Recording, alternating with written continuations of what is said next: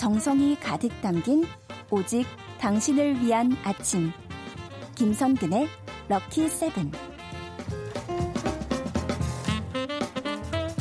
2617님께서 고등학교 졸업 이후 이렇게 열심히 들어본 적이 없네요. 정말 감사해요. 열심히 배울게요. 라고 보내주셨습니다. 학교를 졸업한 어른들의 학구열이 활활 타오르는 시간 반주원의 들리는 역사 학구열을 불살라 주시는 분 한국사 강사 히터 반주원 선생님 어서 오세요. 네 안녕하세요. 반갑습니다. 네 여기 김윤숙 님께서 반 선생님 와락. 네, 네 빨리 아, 저, 빨리 저도 와락. 빨리 오라는 말씀이죠. 와락 빨리 와락. 잘 안아주셨고요. 네. 네 선영 H님은 오셨당 여신님. 네. 아, 참 여신이란 글자가 이게 한자잖아요. 그렇죠. 한자가 객지 나와서 고생하네요.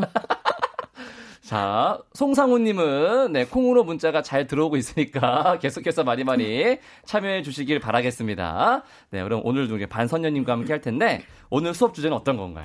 자, 이제 이틀 후면 10월 네. 25일입니다. 그렇습니다. 10월 25일은요, 바로 독도의 날이죠. 아, 네. 그런데 안타깝게도 예. 제가 25일 날 못 나오기 때문에 예. 오늘 독도 이야기를 들려드리고자 합니다. 그렇군요. 아니 저는 10월 25일이 독도의 날인지 너무 부끄럽게도 지금 알았거든요. 네, 아유 뭐 예. 그거야. 이제부터 아시면 되죠. 예. 이, 이, 날이 왜 독도의 날이 되는 그렇죠. 일단 독도의 날의 의미부터 새겨드리면요. 네.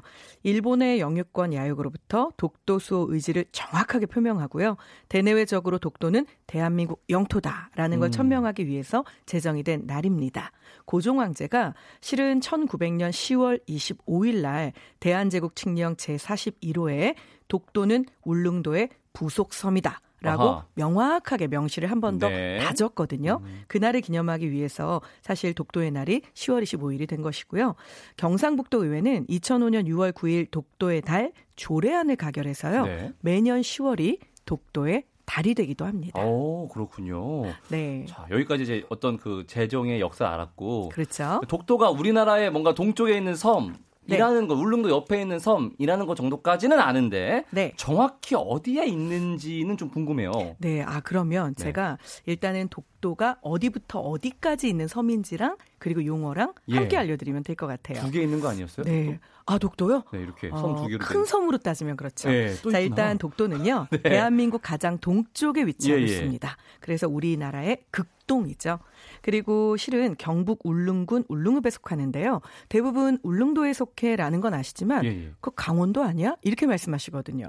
그런데 아, 경상북도입니다. 경북이군요. 네. 네. 자 그리고 이게 이제 뭐 동경으로는 뭐 131도 52부다부터 시작해서 음. 여러 지표들이 있겠지만 우리한테는 그것보다 더 중요한 게 있죠. 네. 독도를 구성하고 있는 바로 말씀하신 두 개의 봉우리. 요거의 공식적인 지명이요.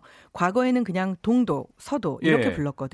자 오늘 오늘날은 이름이 생겼습니다. 아, 생겼군요. 네. 네. 그래서 동도의 이름은 우리가 우산봉이라고 부르고요. 아. 서도의 이름은 대한봉이라고 부르는데요. 자, 독도가 조선시대 우산도라고 기록이 되었던 예, 것을 예, 예. 반영해서 아. 독도 봉우리의 명칭을 우산봉으로 정한 것이고요. 서도 봉우리 같은 경우는 이거 대한민국 땅이야 음. 라는 걸 정확하게 하기 위해서 대한봉이라고 결정을 했습니다. 네. 그리고 실은 또 그 사이에 우리가 이렇게 약간 외국 이름으로 동키바위라고 불렀던 작은 섬이 있거든요. 바위섬. 네네. 근데 요 작은 바위 같은 경우는 동키바위라는 말 대신에 해녀들이 예전에는 이 바위에서 쉬었다라는 뜻으로 해녀바위라고 고쳤고요. 탱크 바위는 네. 탱크를 전차라는 우리말로 순화해서 전차 바위라는 공식 명칭을 아하. 붙였습니다. 예. 자, 이미 제정된 뭐 미역 바위 이런 일곱 곳의 지명에 대한 유래도 다 보완했고요. 그래서 결국 독도는 세계 봉우리가 다 명칭을 제대로 갖게 된 것이죠. 어, 모르는 사이에 많이 바뀌었네요. 네, 많이 그래서 생기고. 그 세계 봉우리가요. 예. 우산봉, 대한봉, 탕검봉 이렇게 세 개는 정확하게 봉우리 이름이 어. 생겨났고 그래서 독도가 섬이 된 것이죠. 알겠습니다. 근데 사실 이제 우리가 지금 쓰고 있는 지명들 중에 네. 과거에는 다른 지명으로 불렸던 적이 있잖아요. 뭐 우산국 그렇죠. 이런 것처럼 네. 독도는 쭉 독도였을까요? 많죠 이름이. 예, 사실 뭐 그렇겠죠? 뭐 독도가 거기 서 있는 게 하루 이틀도 아닌데 그러니까요. 네. 자 예를 들면 우산도 또는 삼봉도 음. 그다음에 요런 지명은 그래도 우리가 좀 익숙할 예, 거예요. 요 정도까지는. 네, 예를 들어 우산도라는 명칭은 뭐 고려사, 음. 세종실록 지리지, 신증 동국여지 승남 정말 많이 등장하거든요. 삼봉도는 살짝 예상이 가지 않으세요? 딱 봤을 때 멀리서 예. 보면 아, 봉우리 세 개가 이렇게 그렇죠, 세 예, 예, 개다. 예, 그래서 삼봉도란 이름이 붙기도 하고요. 정조실록에 보면 가지도라는 이름도 나옵니다. 가지가 가지도. 많이 났나요? 아, 요게요. 참 재미있는 네. 이름인데 가지어라고 하는 물고기가 있습니다. 아~ 그 가지어라는 물고기가 놀라서 뛰어나왔다라는 기록 이게 있는데요. 아하. 이 가지어가 사실 또 물고기라고 하기도 좀 애매한 게 물개 아시죠? 예, 예, 예. 그 물개의 일종인 강치라고 있습니다. 얼굴은 약간 물개인데 예. 사이즈가 좀 더 작다고 음. 보시면 되는데요. 바로 그 강치를 우리말로 가재라고 부르고요. 독도 앞바다에 그 강치가 굉장히 많았다고 해요. 오. 어. 그래서 강치도 가재도 가지도 그래서 가지도라는 아. 이름을 쓰기도 했습니다. 예. 근데 이것보다 훨씬 더 많이 썼던 이름이 있습니다. 뭐예요? 독도잖아요. 네. 아직도 이 지방에서는 도를 의미할 때 독이라는 방언을 씁니다. 어. 그러니까 독도는요. 예, 예. 돌이 많은 섬, 돌로 된 섬. 그래서 기록에 석도라고 나와 있는 섬도 실은 모두 독도를 의미하는 것이죠. 아, 석도. 네. 아, 속도 들어봤었는데 그 독도인지는 몰랐어요. 역시 이렇게 배워갑니다. 역시. 네. 네. 우리 섬 독도에 관한 다양한 이야기는 노래를 한 곡 듣고 더 들어보겠습니다. 6871님의 신청곡입니다. 이승환의 슈퍼히어로. 음악이 좋은 방송 KBS 이라디오 김성근의 럭키세븐 함께하고 계십니다. 반주원의 들리는 역사 10월 25일 금요일이 독도의 날이라 오늘 수업 주제는 독도예요. 어, K72396341님, 어우, 반쌤 덕에 새로운 걸 알게 되어요. 뿌드 학생님 다 외우고 있는 거 맞죠? 네, 그럼요. 저는 이제 다 외우고 있습니다. 똑똑하니까요. 어, 쪽지 시험이 이래서 필요하군요. 그, 그, 네. 그, 렇죠 예, 예, 예. 아, 시험 없었으면 좋겠어요. 자, 서정아님은 반 선생님 말씀이 귀에 쏙쏙 들어와서 똑똑해지는 기분입니다. 재미저용 역사. 이 시간은 그런 시간이에요. 선생님만 믿고 따라가면 됩니다. 우리 모두. 최미아님은 10월 25일은 우리 아들 생일이에요. 좋은 날 태어나셨네요, 아드님이. 나중에 혹시 기회가 되면 아드님이랑 같이 생일 맞이 독도 여행 한번 추천해 드리겠습니다. 어, 우리가 이제 독도 하면은 가장 먼저 떠올리는 건 역시 경상북도 울릉군 그 그렇죠. 그 노래잖아요. 지난번에 네. 한번 네, 네, 많이 바뀌었다고 제가 말씀을 네. 드렸죠. 자, 독도는 우리 땅이라는 노래는 1982년 정광태라는 사실 처음에는 이분 이제 개그맨 출신이셨거든요. 예, 예. 그렇게 해서 이분이 노래를 부르기 시작을 했는데 이게 이제 뭐 사실 공전의 히트를 치죠. 그렇죠. 그리고 이 노래는요. 전체 5절까지로 구성이 되어 있습니다. 그러니까 길더라고요. 바뀐 부분들을 보면 또 한편으로는 참 재미있기도 해요. 자, 울릉도 동남쪽 백길 따라 200리였거든요. 예. 그런데 이제는 87km. 예. 이제 리라는 표현을 안 예, 쓰니까요. 예, 그리고 이제 경상북도 울릉군 남면도동 1번지. 1번지. 예. 요거는 울릉군 울릉읍 독도리 이렇게 아, 정확히 예. 바뀌었고요. 예. 사실 평균 기온 12도 강수량은 1300이었잖아요. 네. 이제 우리나라가 점점 더워지고 있습니다. 올라갔네요. 그래서 평균 기온 13도, 강수량은 1,800 아, 이렇게 바뀌었죠. 예. 그 외에도요. 사실 오징어 꼴뚜기 예, 대구 명태거북이 네, 예. 이렇게 나왔던 게 오징어 꼴뚜기 대구 홍합 따개비로 바뀌었습니다. 예. 그리고 무엇보다 사절에 보시면요. 세종실록 지리지 50페이지 셋째 줄이라고 되어 있는 그 부분. 하지만 이제는 세종실록 지리지 강원도 을지연 부분에 나와 있다라고 되어 있고요. 하와이는 미국 땅, 대마도는 무슨 땅이었을까요? 몰라도라고 원래 되어 있었거든요. 예. 대마도는 몰라도. 네. 그런데 이제는요. 아, 대마도는 조선 땅. 독도는 우리 땅 이렇게 바뀌었죠. 어, 네. 5절은 바뀐 부분이 없다고 하는데요. 사실 이 노래가 나온 지 벌써 30여 2012년에 30주년이 됐습니다. 어휴. 네, 지금은 그거보다 벌써 7년이 또 더 지난 거죠. 네. 그러니까 이 오랜 세월 동안 정말 많은 국민들의 입에 회자되면서 독도가 우리 거라는 걸 널리 알리는데 많은 공헌을 했으니까 네. 오늘 좀 시간 내서 어린 친구들은 모르는 사람도 있을 거예요. 한 번쯤 부모님이 불러주신다면 너무 뜻깊은 독도의 날 맞이 이브닝 이브닝 행사가 되겠네요. 그렇습니다. 네. 거의 뭐 국내에서 유일하게 가사가 매해 업그레이드 되는 오, 그렇죠. 네, 그런 노래가 되지 않을까라는 네. 생각이 들기도 하고요. 어, 그나저나 사실 이제 독도 얘기를 하면은 음, 일본 얘기를 빼놓을 수가 없습니다. 네, 예, 맞습니다. 뭐 꾸준히 이제 네. 독도가 자기네 땅이라는 말도 안 되는 주장을 하고 있는데 그렇죠. 도대체 왜 그러는 건지 참 이 일관성이란 말이 예. 좋은 말인데 이런 경우는 쓸데없이 일관되죠. 그렇죠? 정말로. 네. 네. 자, 우리가 뭐 흔히 얘기할 때 물론 정치적 이유도 있을 거고요. 외교적인 이유도 아, 분명하게 뭐 있을 있겠죠. 겁니다. 네. 그리고 뭐 굳이 그냥 개인으로만 생각하자면 뭐 성질이 뭐안 예, 네. 좋아서 뭐 이런 이유도 있을 수 있겠지만 조금 우리가 경제적인 면에서도 아, 접근해 볼 필요가 있겠죠. 네. 자, 보통 독도를 일본 일본이 자기네 땅으로 만들 경우에 일단은 어업을 할 수 있는 영해가 말도 안 되게 늘어납니다. 엄청 넓어져요. 네. 네. 그래서 이 부분 하나 하고요. 또 하나는 독도 아래에 있다고 추정되는 해저 자원. 네. 이 부분에 대한 것까지 음. 다 생각하고 있는 게 아닌가라고 얘기를 하는데요. 2012년에 그러니까 지금은 훨씬 늘어났을 겁니다. 독도의 경제적 가치 평가라는 것이 이루어집니다. 네. 그런데 이때 보면 독도를 유무형의 자산을 포함해서 가치 평가를 했을 때 2012년 기준으로 12조 5,586억에 육박했습니다. 그럼 뭐 지금은 어마어마하게 늘었을 텐데요. 네. 아니 도대체 독도가 뭐 이런 정도 가치가 음. 있어 이런 분도 계실 겁니다. 예, 예. 독도 지하에 있는 해저 광물 가운데 무려 6억 톤가량의 메탄 하이드레이트가 있다라는 예. 이야기 들어보셨나요?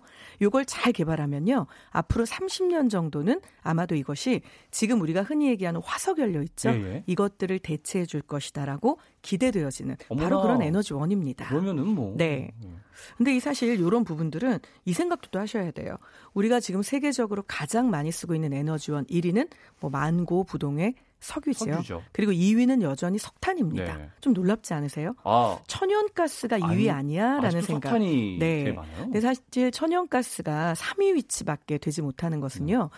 뭐 천연가스 친환경 에너지죠 비교적 그리고 굉장히 매장량도 풍부합니다. 또 전 세계에 걸쳐서 편제성도 좀 덜한 편이거든요. 맞아요. 그런데도 3위밖에 안 되는 이유 바로 기술 개발 때문인데요. 네, 이 천연가스는 무색 무취입니다. 쓰기가 굉장히 힘들었겠죠. 네. 가스인데 냄새도 없고 색깔도 없고. 채취하기 힘들겠네요. 네. 그런데 이것이 기술 개발과 더불어서 영하 162도 밑으로 떨어뜨리면요. 액체화되게 되었습니다. 아하. 네. 그런데 독도 지하에 묻혀 있다는 이 어마어마한 네. 6억 톤 가량의 메탄 하이드레이트는 무려 얼음과 같은 고체 상태로 존재한다고 어머, 합니다. 가스인데 네. 고체 상태로요? 네, 현재 과학 기술로는 이것들을 그 고체 상태 그대로 유지해서 캐낼 수 있는 부분까지는 어렵다고 하는데요. 그래도? 하지만 기술은 개발되기 나름이고 예. 이게 발전되다 보면 결국은 차세대 에너지원 될 수 있겠죠. 그런데 일본은 이미 일제강점기 때부터 이와 같은 형태의 해저 자원이 있을 것이라는 것은 알고 있었다고 하니까 음. 그들이 우기는 데에는 분명 돈의 냄새가 좀 네. 나기는 합니다. 뭐 어떤 이유에서든지 마음에 안 드는 건 사실이고요. 네. 그럼요. 네. 잘못된 주장인 것도 맞는데 심지어 한 걸음 더 나아가서 네. 일본은 교과서에서까지 이런 말도 안 되는 주장을 반복을 하고 있습니다. 맞습니다. 어, 그 사실 제일 무서운 얘기죠. 제가 오늘 사실이란 말을 참 많이 쓰는데요. 네. 안 쓰려고 해도 사실 이게 말이 됩니까? 사실 어떻게 이럴 수 있습니까? 그런데 사실 이렇게 하고 있습니다. 이 사실이란 단어가 마구 남발될 수밖에 없는데요. 맞아요. 일본의 수많은 젊은이들은 실제로 태어나서 그 성인이 될 때까지 단 한 번도 독도가 우리나라 땅일 것이라는 의구심은 예. 가져보지도 못한 채 성장을 합니다. 영유권 분쟁이 있는지도 네. 모를 거예요. 누구나 다 교과서는 옳은 이야기, 객관적으로 맞는 사실만 기록합니다라고 생각하고 그렇죠. 한치 의심도 하지 않고 네. 배우잖아요. 그런데 일본 교과서에 실제로 초등학교 5, 6학년이 사용하는 모든 출판사 사회 교과서에 일본 고유의 영토인 독도를 한국이 불법 으로 점령했다라고 네. 아예 대문짝맞게 써 있고요. 2010년에 검증을 통과한 일선학교의 중고등학교 교과서까지도 모두 다 이것은 일본의 영토인 다케시마인데 한국이 불법적으로 점거하고 도발을 하고 있다. 라고 서술을 했습니다. 그렇죠. 심지어 여기에다가 뭐 교과서를 만들 때 도서 검정 기준이라는 게 있거든요. 그거에 맞춰서 만드는 건데 아예 거기다 무엇이라고 써 놓았냐면 지금 말씀하신 얘기 그대로예요. 다케시마에 대한 일본의 고유 영토라는 걸 정확히 명시해라. 그거 명시하지 않으면 검인정 통과할 수 없다. 아유, 한국이 불법 점거하고 있다고 설명해라. 그리고 한국에게 일본이 끊임없이 항의하고 있는데 한국이 그것을 묵살하고 있다는 걸 정확히 기록해라. 이런 이야기들이 도서 검정의 기준인, 기준인 겁니다. 그러니까 이걸 쓰지 않으면 검정을 받을 수가 없는 거죠. 사실 교과서를 집필할 때는 주변국을 배려해야 되는 원칙들이 있습니다. 그렇죠. 왜냐하면 역사라는 것은 각기 서로의 상황에 따라 조금 다른 견해를 가질 수 있는 부분도 네. 있으니까요. 하지만 분명한 것은 다른 견해와 역사를 왜곡해서 사실을 조작하고 그것들을 우기는 것 사이에는 너무 많은 차이가 있거든요. 이 부분에 대해서는 끊임없이 우리나라가 지적하고 또 이 부분에 대해서 우리도 경각심을 가지고 절대 그 감시와 비판의 눈을 늦춰선 안 될 것 같습니다. 그렇습니다. 네. 아우, 좀, 전 안타까워요. 그렇게 잘못된 사실을 진실인 것처럼 받아들이는 어린 아이들이 진짜 그렇죠. 너무나 저는 안타깝다는 생각까지 들 정도로 이런 잘못된 행동을 하고 있는데 독도가 우리 땅이라는 기록이 엄청 많지 않아요? 어마어마하게 많아서요. 네. 우리가 뭐 이걸로 캠프를 한다고 해도 좋게 한 3박 4일은 네. 네, 날을 새면 살수 있지 않을까. 엄청나게 친해질 수 있을 것 같아요. 네. 자, 일단은요. 뭐 우리나라 기록 가운데 뭐 신증, 동국, 여지승남 또는 뭐 우리가 알고 있는 조선본, 동아시아사 지도 이런 것들이 아주 많이 나와 있다. 이거는 뭐 하나만 한 소리고요. 너무 많으니까. 자, 일본 내무성 기록을 보도록 할까요? 네. 이건 우리 기록이 아닙니다. 일본 내무성 기록입니다. 네. 일본 정부의 자료로 1877년 3월 20일 날 태정관 지령문서라는 것이 있습니다.